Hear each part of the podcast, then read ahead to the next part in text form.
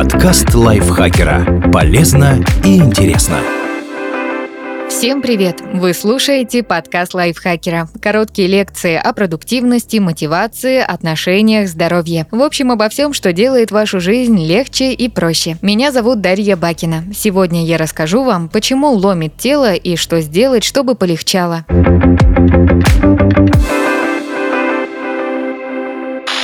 Такое ломит тело с медицинской точки зрения? Ломота – это не сильная тупая боль. Есть устойчивое выражение «ломит кости», но обычно имеют в виду еще мышцы и суставы сразу во всем теле. Боль в костях иначе называется асалгией, в мышцах – миалгией, а в суставах – артралгией. При каких-то состояниях они встречаются все вместе, в других случаях – по отдельности. Это не специфические симптомы, то есть они бывают при разных болезнях, так что только по одному признаку диагноз поставить нельзя. Indonesia.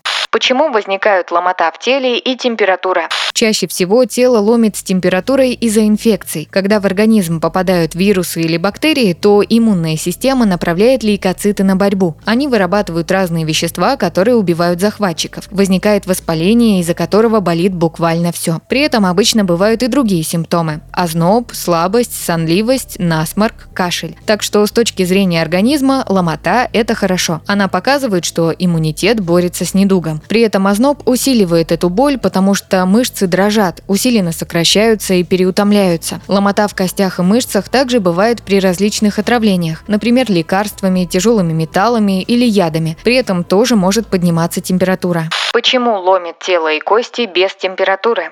Ломота в теле без температуры часто бывает и у здоровых людей. Например, после интенсивной тренировки, сна в неудобной позе или нервного перенапряжения. В более серьезных случаях такой симптом может возникать из-за хронических заболеваний, допустим, артрита, красной волчанки, диабета, злокачественных опухолей или из-за химиотерапии.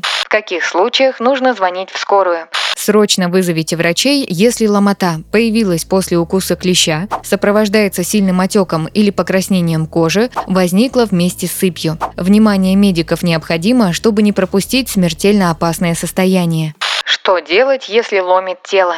Все зависит от причины нарушения. Если у вас нет опасных симптомов, перечисленных ранее, но состояние все равно беспокоит, обратитесь к терапевту. Он выяснит, чем вызвана ломота в теле и назначит лечение. Если же вы уверены, что неприятные ощущения связаны, например, с обычной простудой или неудобной позой, попробуйте облегчить боль самостоятельно. Для этого подойдут следующие способы. Не допускайте обезвоживания. Некоторые болезни, вызывающие ломоту в теле, приводят и к обезвоживанию. Например, это грипп, острые кишечные инфекции или отравление. Но жидкость важна для нормального функционирования организма. Без нее ему будет сложно бороться. Поэтому старайтесь пить больше чистой воды, чая, бульонов или аптечных растворов электролитов.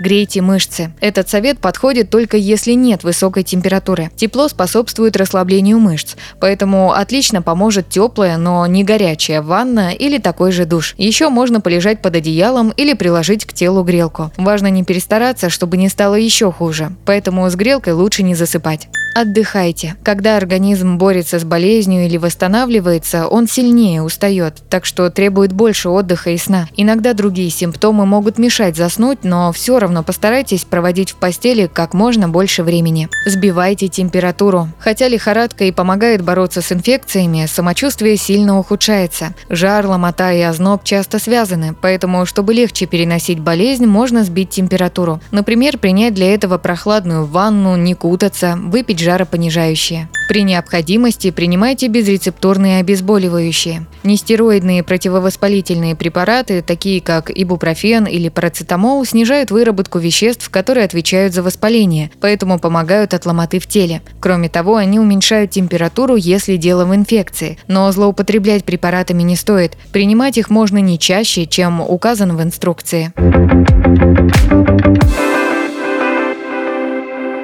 Спасибо Полине Жариковой за этот текст. Подписывайтесь на подкаст Лайфхакера на всех платформах, чтобы не пропустить новые эпизоды. Ставьте ему лайки и звездочки. Это помогает узнать о нас новым слушателям. Свои впечатления о выпуске оставляйте в комментариях или отзывах в приложении. А еще слушайте наш кулинарный подкаст «Время есть». В нем мы говорим, как выбирать, хранить и готовить разные продукты. Ссылка на него будет в описании. На этом я с вами прощаюсь. Пока. thank you Подкаст лайфхакера. Полезно и интересно.